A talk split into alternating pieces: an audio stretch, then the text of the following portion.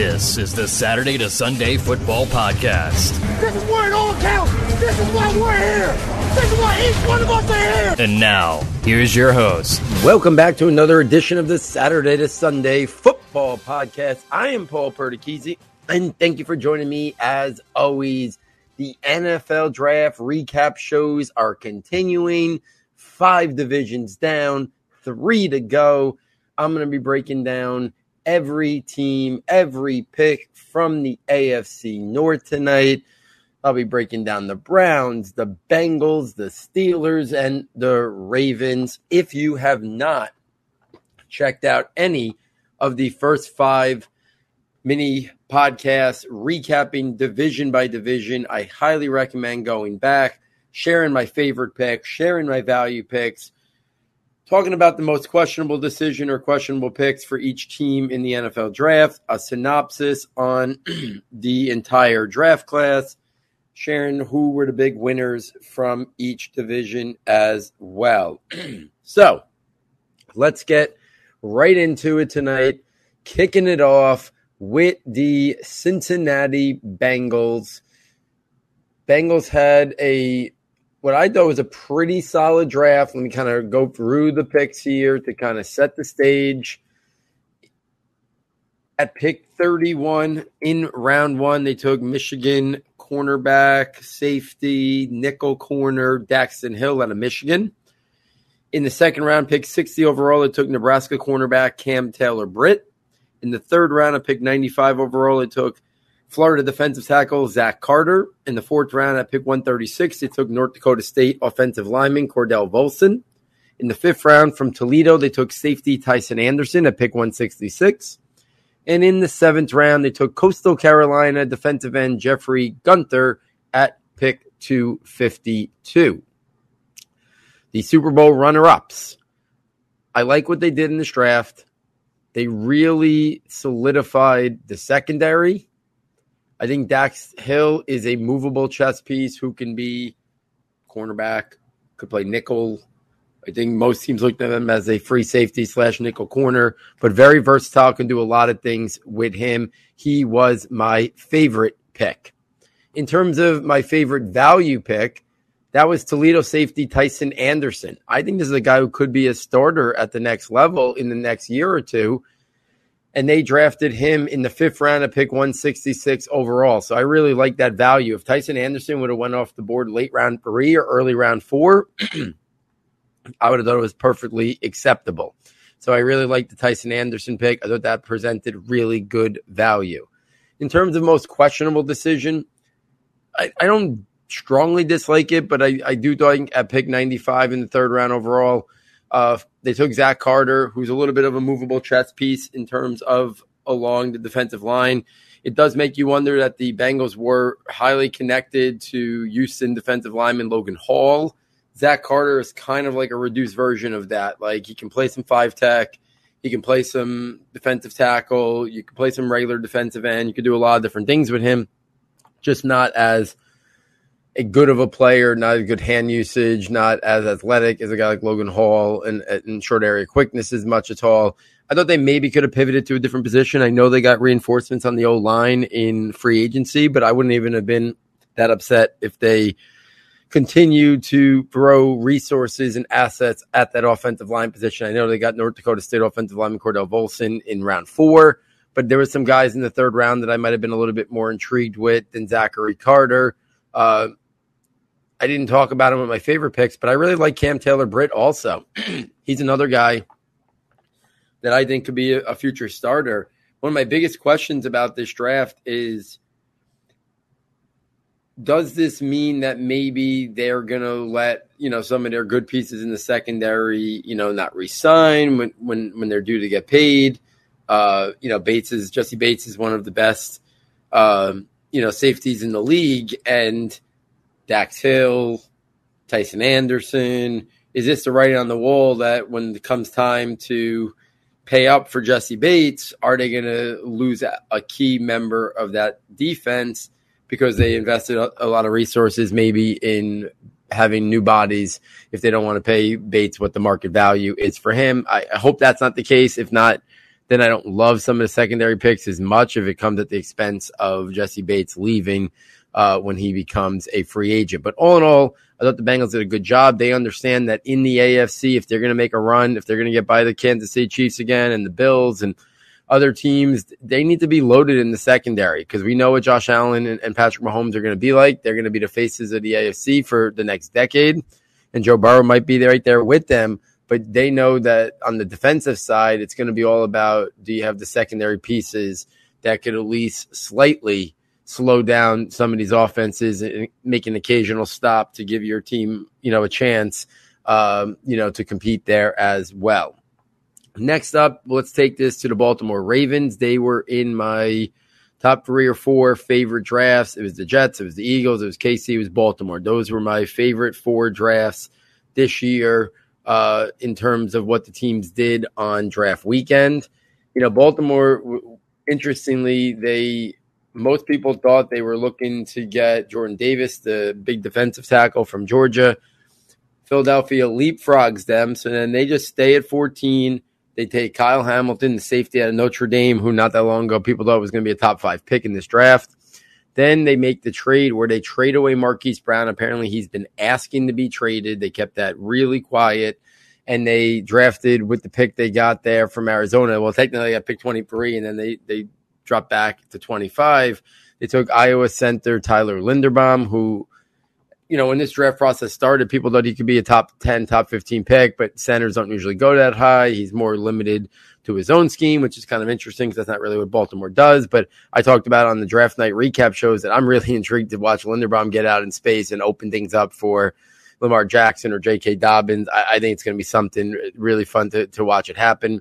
In the second round, they took at pick 45 overall, We're willing to gamble on Michigan edge rusher David Ajabo, redshirt him for a year, but this is a guy who's going to be a top 15, top 20 pick, and they get him at pick 45. In the third round, they take at pick 76, UConn defensive tackle Travis Jones. This is a guy who could have went top of second round. Nobody would have blinked an eye. In the fourth round, three picks that I love, really. They had six of them in that round, but they took Minnesota offensive tackle Daniel Faalele at Armour-Davis at 119.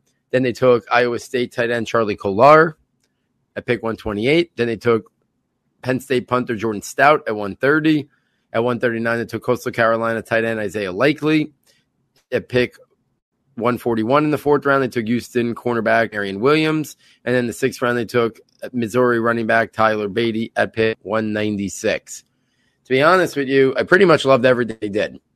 So the one gripe that I have with them was I wish we would have gotten a speed receiver. I know rumors that are out there was they were targeting Calvin Austin, and Pittsburgh leapfrogged them and took him from them. But they had 6 fourth-round picks, and Calvin Austin was available early in the fourth round. They had pick at 110, 119, 128. I think they should have said, okay, we like Faalele, we like Armour-Davis, we like Kolar, the punter, but they should have been more willing to get the wide receiver, especially there were some interesting guys there in round 4. They had 6 picks in round 4. They take no wide receivers. So that would be the big thing that I would question. You traded away Marquise Brown. You don't have anybody else next besides Rashad Bateman. You need to get somebody who can complement him. Obviously, they're going to go a lot of two tight end sets. Obviously, Mark Andrews would be one of the focal points of that offense. And then I think you're going to see Charlie Kolar and Isaiah Likely potentially have a role sooner rather than later. And they're going to go back to a lot of two tight end sets there and utilize that. Kyle Hamilton, didn't test as well at the combine, but he plays speed is faster, how quickly he processes things. You think he's going to be a force there in that defense. I already talked about Linderbaum, how much I like him. Listen, my favorite pick, if I'm going to pick just one, it would be David Ajabo where they got him. But to be honest with you, for favorite picks, you could put Hamilton, Linderbaum, Ajabo, Travis Jones, Jalyn Armour-Davis where they got him, Charlie Kolar. I mean, there's 6 picks that I really, really liked. Even Daniel Faalele, I think it was a really good pick that I really liked a lot for what they wanted to do.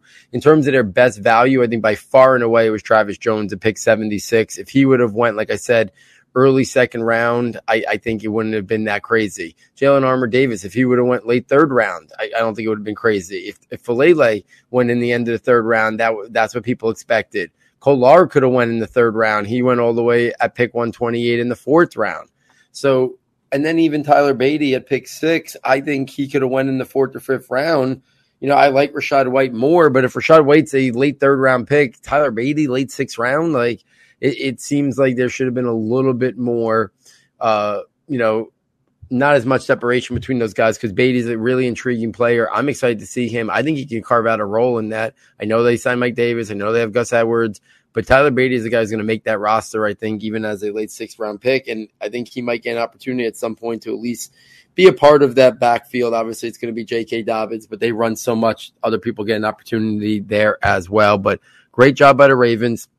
My one question mark is about that second wide receiver spot. As I'm recording this a few hours earlier, Jarvis Landry signed with the Saints. So that means that's one less guy out there. The wide receivers that are available are kind of dwindling, you know, unless they can get like Odell to sign there. But I think that might be Green Bay's plan, you know, when he gets healthy. But they are going to need somebody else at that wide receiver position. I thought Jarvis Landry would have made a lot of sense for them as a guy who works the middle of the field well. That's where Lamar Jackson's at his best. But he's now heading home to play for the New Orleans Saints. So we'll see if the Ravens have a move up their sleeves to get themselves another legit wide receiver, or at least a veteran who can be serviceable this year with Bateman and Andrews and the rest of that offense.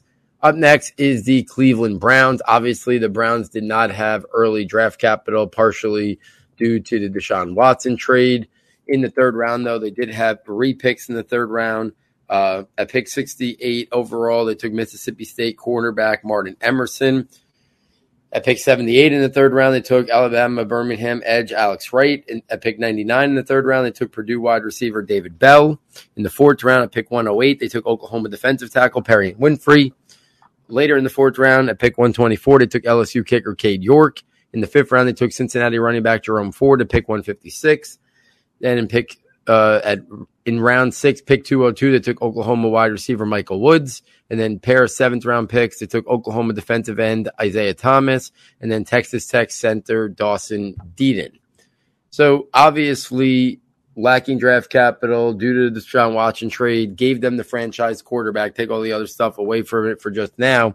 You know, they made the bold move because they haven't been able to get a legitimate franchise quarterback there for basically ever. They paid a heavy, steep price in terms of draft picks and compensation financially to bring Watson there. But some of the things that I liked about this draft, my favorite picks were Perrion Winfrey and Jerome Ford. Perrion Winfrey also is my favorite value pick. I mean, this is a guy that if he would have went middle of round 2, I'm talking like pick 50, I think most people would have said, okay, he's one of the best penetrating retechs. If Devontae Wyatt is going at the end of round 1, you know, Perrion Winfrey should come off the board 20, 30 picks later at the most, not late round 1 to pick 108 in the draft. I don't think there's that big of a space between Devontae Wyatt and Perrion Winfrey. I really like Winfrey's game. I thought, well, it might not have been ideally what they need to get a talent like him, who I thought was a second round grade, and definitely not out of day 2 to get him at 108. I thought it was tremendous value and also my favorite pick. I do like the Jerome Ford pick a lot out of Cincinnati, the running back, and he's a guy Greg Cosell liked as well. He was a guy I had right on the fringe of my top 10 running backs. To me, I think there's one more year of the Chubb-Kareem Hunt duo, and then I think they're going to let Kareem Hunt leave in free agency. I think Jerome Ford could develop into that secondary running back there for the Browns. I mean, we started the Ernest Johnson last year when he got a chance to produce. I mean, really strong run game. I think Jerome Ford could be a really productive player in that scheme if he gets an opportunity. So I really like the Jerome Ford pick as well. David Bell is a guy who, yes, I know the athletic testing isn't great, but he's a guy that I think could really become a possession wide receiver for them. They have Amari Cooper. He can get vertical. While he's a different size than a guy like Jarvis Landry, I think David Bell can play that possession-style role, big slot, outside as the Z position. I think, you know, him with Amari Cooper and the other pieces that the Browns have there, I think Deshaun Watson, you know, is set up to, you know, if he's not suspended early on with that run game and how productive they are on the ground, I think they could have a pretty good offense right off the bat. They're hoping they got a couple potential defensive starters in Martin Emerson, Alex Wright. I think Martin Emerson has a real shot to become a starter. If not this year, by year two. Alex Wright, I think, could be at least a rotational or situational pass rusher as well, and maybe down the line develops into a starter. My biggest question would obviously be the kicker in round four. I just think there were too many good players left to invest in the kicker. I know kicker was an issue last year for them, but round four, man, I just think round four is a little too early for a kicker. I would have rather seen them pivot to a different position, get another wide receiver, double dip there, or invest in this best available player rather than kind of push the kicker up the board a little bit. So next up is the Pittsburgh Steelers to round out the AFC North. The Steelers were the only team who decided to invest in a quarterback early in this draft. In the first round, pick 20 overall, they took Pittsburgh quarterback Kenny Pickett. In the second round, they took Georgia wide receiver George Pickens at pick 52 overall. In the third round, at pick 84, they took Texas A&M defensive lineman DeMarvin Leal. In the fourth round, at pick 138, they took Memphis wide receiver Calvin Austin. In the sixth round, at pick 208, they took Michigan State fullback Connor Hayward. In the seventh round, they had a pair of picks. They took Ole Miss linebacker Mark Robinson and South Dakota State quarterback Chris Olakudun. Overall, the Steelers, listen, my favorite pick by far is Calvin Austin. In terms of where they got him, if he would have went early third round, mid third round, I wouldn't have been stunned by it. So him and George Pickens are my two favorite picks. They're also two of my favorite value picks. I'll add DeMarvin Leal into that as well. He could have went mid second round. I don't think anybody would have been surprised. So he lasted to pick 84. But to stay on the wide receivers, we know we got Deontay Johnson there. We know we got Chase Claypool. We are seeing teams let guys, young wide receivers, go if they're asking for a lot. They won't let both of those guys go. And I think they probably will skew more towards keeping Deontay Johnson than Chase Claypool. But if Deontay Johnson's looking for $20 or $22 million a year, I'm not sure the Steelers are going to give it to him. You know, it's not crazy anymore, right? The Chiefs traded away Tyreek Hill. The Packers traded away Devontae Adams. You know, the Ravens traded away Marquise Brown. The Titans traded away A.J. Brown. So I don't think, as good as Deontay Johnson's been, if he wants some major contract, they might trade him off at some point. And we've seen glimpses of that Chase Claypool, but he hasn't been consistently good. So they look at a guy like George Pickens, they look at a guy like Calvin Austin, that you add them to Deontay Johnson and Claypool this year, and I'm really intrigued by that wide receiver, four set right there. They also have Pat Freiermuth. They have a great young running back in Najee Harris who can catch passes out of the backfield. And they're also setting themselves up for, if Claypool or Deontay Johnson leave, these guys can maybe elevate themselves into a bigger role. So really like those two picks in terms of favorite picks, in terms of value picks. DeMarvin Leal last year at this time, most people thought he was a top 10, top 20 player. That kind of slowed down as he just wasn't as explosive and the production wasn't just there. But I think where he was, again, I keep coming back to Logan Hall, a versatile piece along the defensive line.